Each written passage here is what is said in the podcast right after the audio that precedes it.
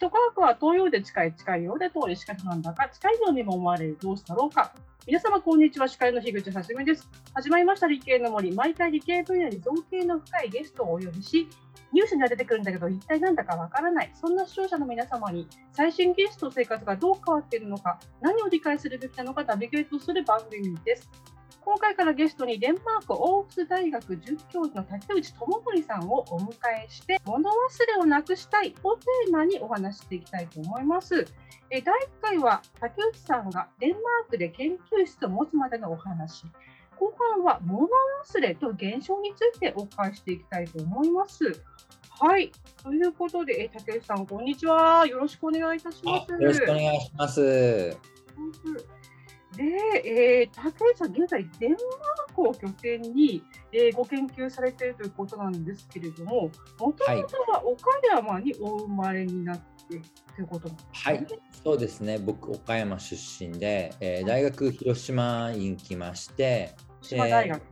はい、広島大学に来まして、で、あのー、まあ、工房を使って分子生物学っていうのをやってたんですね。で脳とはちょっと関係ない。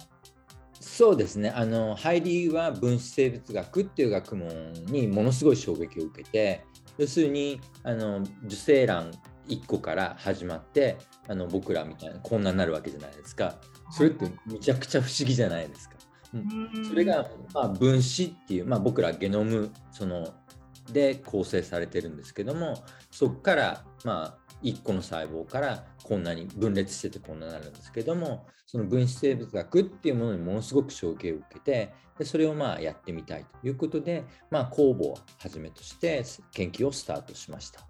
で修士まであの酵母をやってたんですけども、まあ、もう少し高次なことをやりたいっていうのでその同じ分子生物学の手法を使って、まあ、型やその単細胞である、まあ、酵母を研究してる。で方やその、まあ、東京大学の三品先生っていうのを知ったんですけれどもその同じ分子生物学っていう手法を使ってそのマウスで、まあ、脳の研究をしているというところで第二の衝撃を受けてぜひその脳の研究をやりたいということでその博士課程の後期からえー、っとその分子生物学を使ってマウスで、まあ、脳特に、まあ、記憶の研究っていうことを始めました。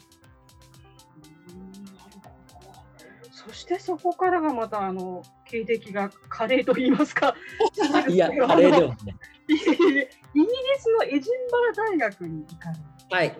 そうですね。あのまあ、東京大学でその分子学を使って記憶の研究を始めたんですけども、その記憶の中でも特にその運動の学習ですね。そのまあ、自転車乗れたりっていうの、あるいはバイオリン弾けたりみたいなその運動の学習を司っている脳部位があるんですけど、まあ、それ小脳っていうんですね。その、まあ、この後ろ側について、一番後ろ側についている脳の部位があるんですけども、まあ、それはそれで面白かったんですけども、やっぱりもう少し、その、普段僕たちが使っている記憶の研究をやりたいと。要するに、その、例えば、樋口さん、朝から、えっと、晩まで、その今日のことってざっと言えると思うんですけどもそういう、まあ、イベントの記憶ですね。エピソード記憶ですけども、まあ、そういう記憶。あるいはその英単語を覚えたりとかあるいはその専門分野の知識を覚えたりっていうそういう知識の記憶、まあ、そういうのを僕たちメインに使ってると思うんですけども、まあ、そういう記憶の研究をやりたいっていうのでエジンバラ大学のそのリチャード・モリス先生のところに留学しました。ちなみにそれは小脳じゃなくて大脳とか大脳新皮質とかそういうそうですね。あの海馬と呼ばれる脳の部位とか、それからまあ樋口さんおっしゃるように大脳新質っていう場所を使う。要するに記憶の種類によってその使われている脳の部位がまあ変わってくるんですけれども、まあ、その小脳から、まあ、海馬とか大脳進出っていう、まあ、もうちょっと前の方にあの移行したっていう感じです。あのまあ、エジイギリスのエジンバラ大学で、えー、約10年間あの博士後研究員っていうのをやったんですけれどもそのなぜそのエジンバラに留学したかっていうとそれまでまあ分子生物学っていう手法をまあ学んできたんですけれどもそれはまあ入り口ですよね要するにゲノム遺伝子情報っていうまあ設計図ですよね。でじゃあ僕らがその何でアウトプットするかっていうのはま行動ですよね。でまあその遺伝子を触ることができるんですけども今度はその出口のところの、まあ、行動をま学びたいというところでその月種類を用いて、まあ、行動のエキスパートであるリチャード・モリス先生のところに行ってその出口である行動に関してに学びました。で、まあ、そこでその幸いにもサイエンス誌それからネイチャー誌に論文を発表することができましてでそれがまあ2016年あのネイチャー誌に発表できたのが2016年なんですけども、まあ、そこから今度は独立するっていうことを考えていろいろヨーロッパの研究室をいろいろ探してたんですけども、まあ、幸いにもそのデンマークのオーフス大学で、まあ、ポジションを得ることができて、まあ、デンマークに今ラボをあの運営しているっていう状況ですね。ちなみにこのサイエンス誌、ネイチャー誌に掲載された、あの研究ってどういった内容だったんですか？えっとですね、その先ほど言ったその知識の記憶、それからエピソードの記憶っていうものなんですけれども、そのまあ、2つの過程を想定してまして一つはその、まあ、日常の記憶を考えていただいたら分かるんですけども例えば樋口さんに今日朝ごはん何食べましたかって言ったら多分すぐ答えられると思うんですね。でもその1週間前の朝ごはんって絶対思い出せないと思うんですよね。朝ごはん食べてる時に覚えようと思ってないと思うんですけどもその無意識に会話の中にその記憶の痕跡ができるんですけどもその約、まあ、翌日約80%ぐらいは忘れられて1週間後にはもうほぼ覚えてないっていうふうにすごい勢いで忘れていくんですよね。でもそれだったら僕ら何にも覚えられないのでその大事なことは残さなきゃいけないと。でその例えばなんですけどもその東日本の大震災の日にそのどういう状況でその地震があったかあるいはニュースを聞いたかって多分すごい鮮明に覚えてると思うんですよね。でその地震のことも覚えてるけどその日のでそのその瞬間にどこに何があってみたいなこともすごい鮮明に覚えてると思うんですよね。っていうふうにその何かその予期しないこと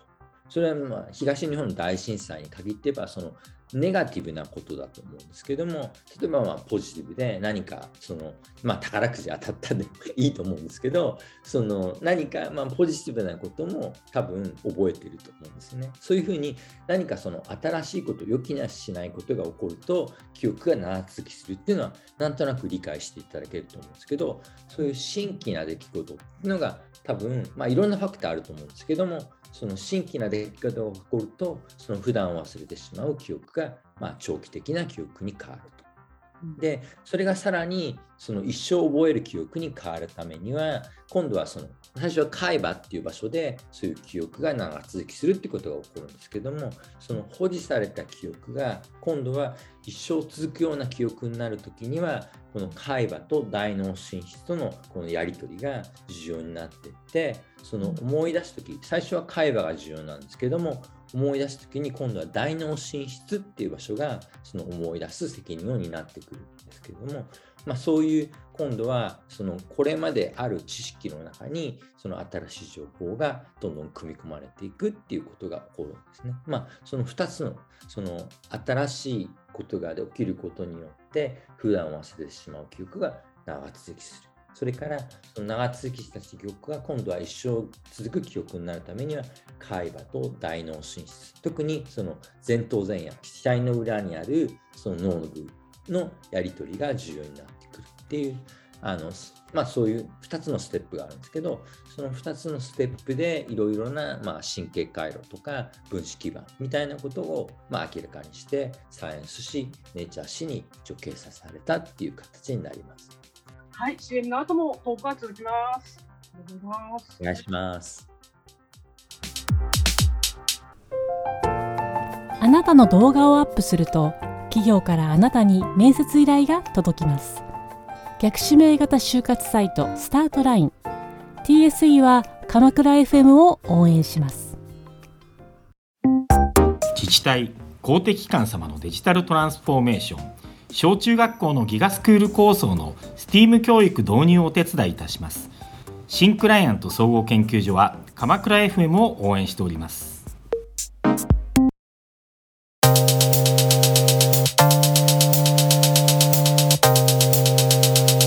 それではここからは顧問のサイエンスライター富山かなりさんをお招いたトークになります。富山さん、今回は、ごめんなさい。富山さん、今回は竹内さんにどんなお話を掘り下げて話していただきましょうか？はいえー記憶の研究をされているということでこう、はい残念ながら忘れてしまう私たちのその 忘れちゃうということに焦点を当ててお話を伺いたいなと思います。はい、よろしくお願いします。はい、よろしくお願いします。えー、とまず最初にこうわ忘れるうっかり忘れた時に、なんとなくね、会話の中でそのけ健忘症みたいな物言いをしてしまうことが、まあ普通にあるんですけれどもこれって言葉の定義があるものなんですよね。そうですね。あのーまあ一般的にはまあ健忘症、まあ物忘れっていう言葉があの割とあのしっかりとした定義なのかなっていうふうに思いますね。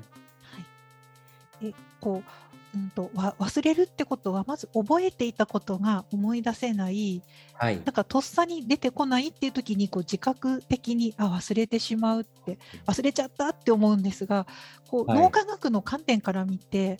はい。忘れてしまっている状態っていうのはどんなふうに捉えたらよいでしょうか？はい、あのーまあ記憶の過程っていうのが実は3つありまして、はいそのまあ新しいことを覚えるっていうことを記憶の獲得っていうんですね。それからその獲得した情報を脳の中に維持するっていうまあ維持ですね。それからその覚えた情報を今度は思い出すっていうところであの早期っていう言葉その3つの過程ですね獲得保持早期っていう、まあ、3つの過程があります。でその3つの過程どこかがおかしくなっても、まあ、思い出せないっていうことが起こりますね。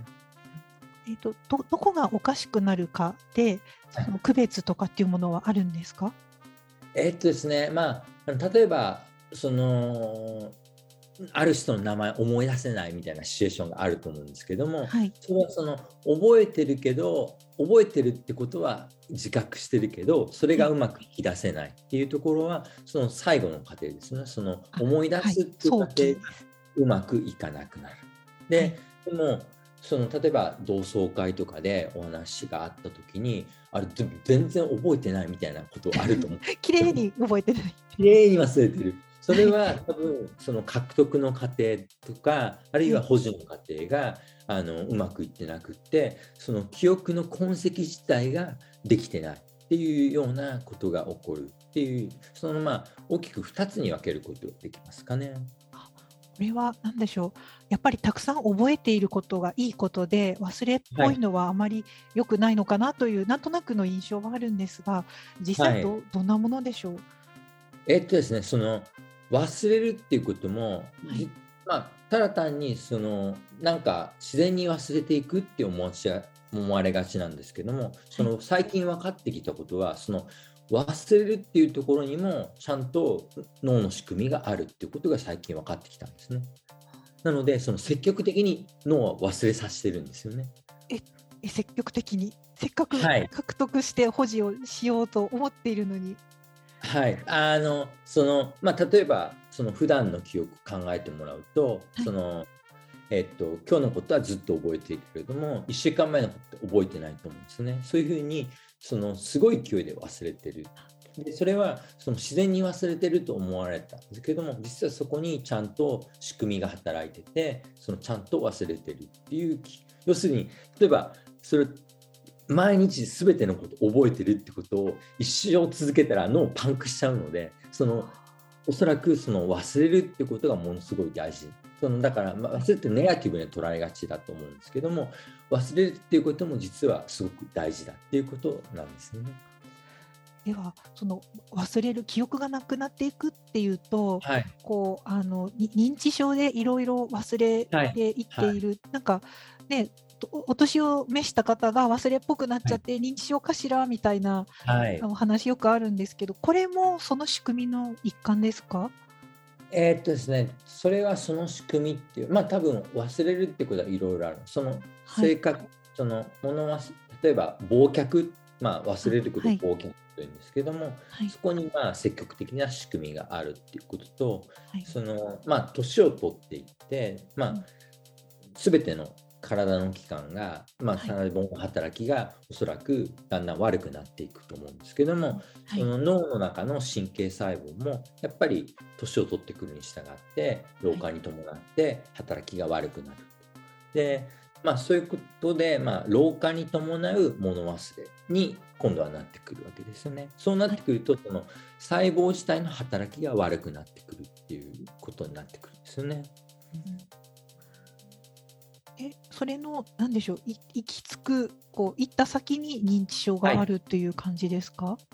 そうですね。そのまあ物忘れの中でもまあ2種類ありまして、あ2種類。はい、そのふ普段の老化に伴う物忘れっていうものがまあ一つですよね。はい。そのまあ健忘っていうその生理的な健忘っていうふうに呼ぶんですけれども、まあ、それは年取っていくに従ってまあ忘れていくと。でもう一方でそのまあその富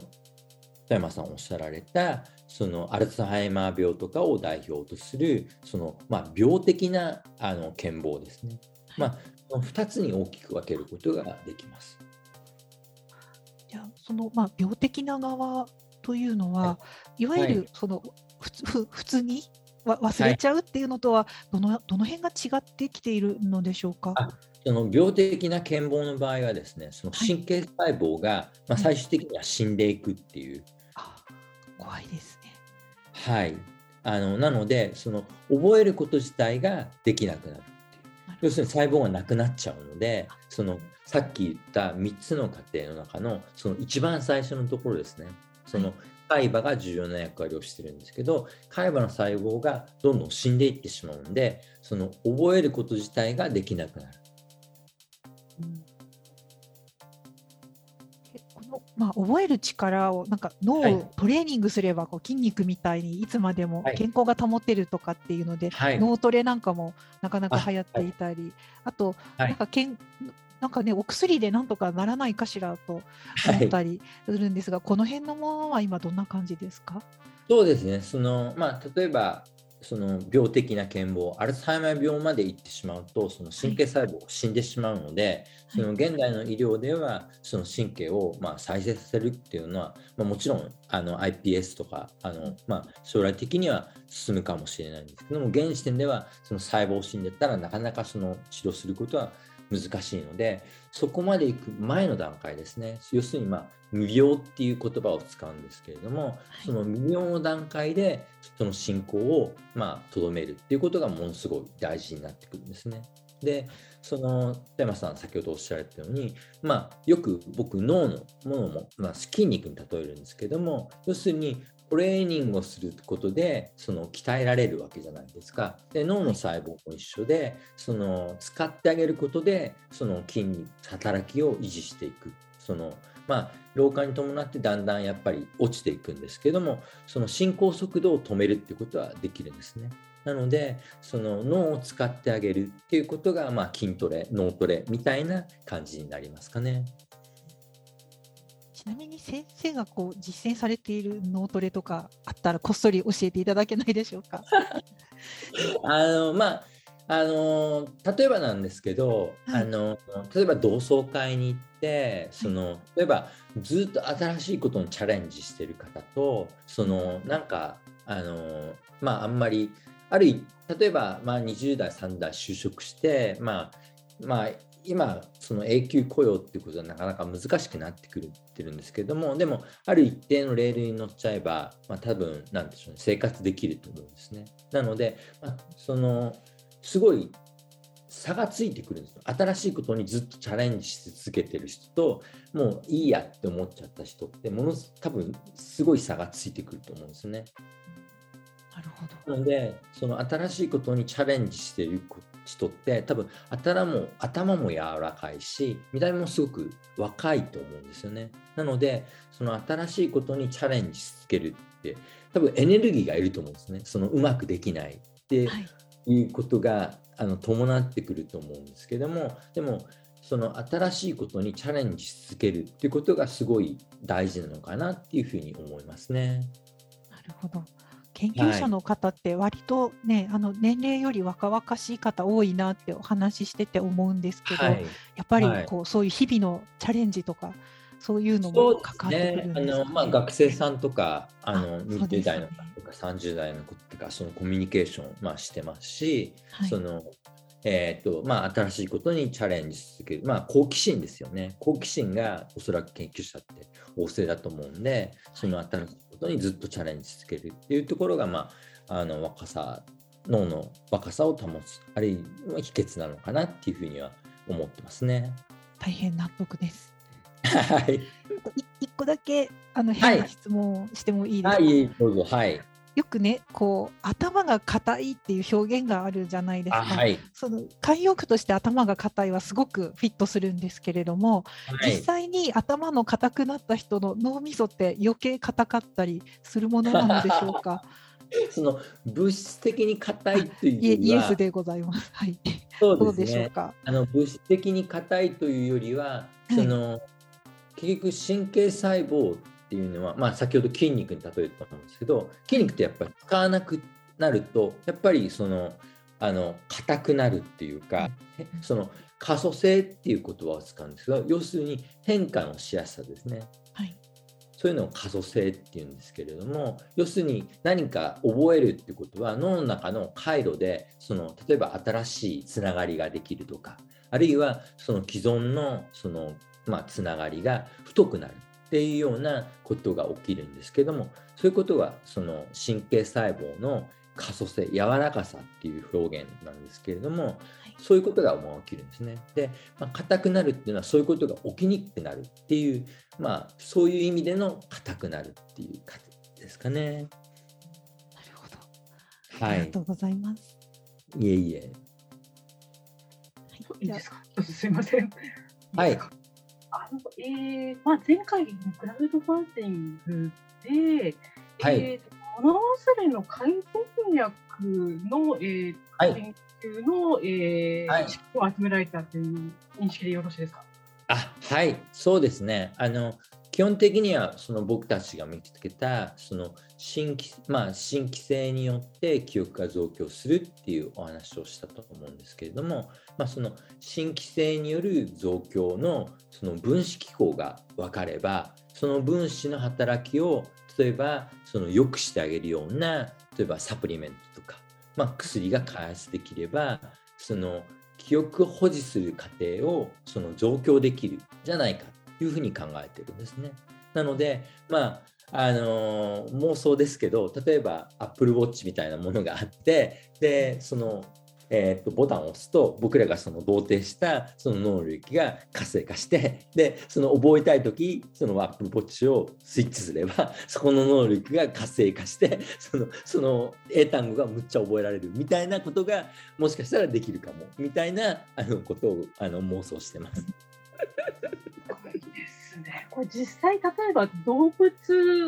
とかの実験でなんか実証とかあるんですか？そうですね、その2016年の研究では、その新規性によって、その正反角っていう脳の領域が活性化するってことが分かったんですね。その正反角から海馬っていう場所にその新規な情報が伝えられてるんですけどもじゃあ本当にそれがその伝えられるかどうかっていうことを証明するために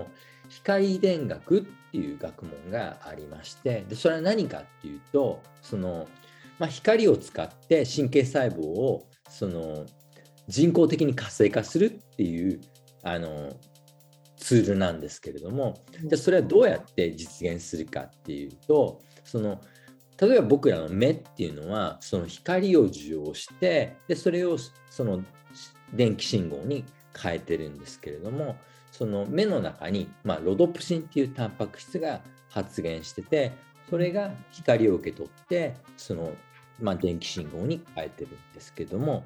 その藻ですね。その植物の藻にも同じようなタンパク質が発現してましてでその光を受け取ってでまあそれはイオンチャネルなんですけどもその金金属イオンをその細胞の中にまあ流入することによってそのまあ細胞内のイオンのあの組成が変わってくる。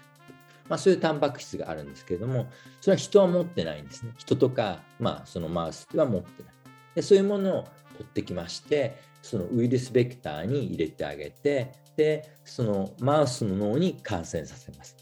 で、そうすると、その、まあ、特定の狙った細胞だけ、その発現するような仕組みを作ってあげてるんですけれども、で、まあ、そういうウイルスを感染させると同時に、その光ファイバーをその脳の中に埋め込んであげる、手術で埋め込んであげるんですね。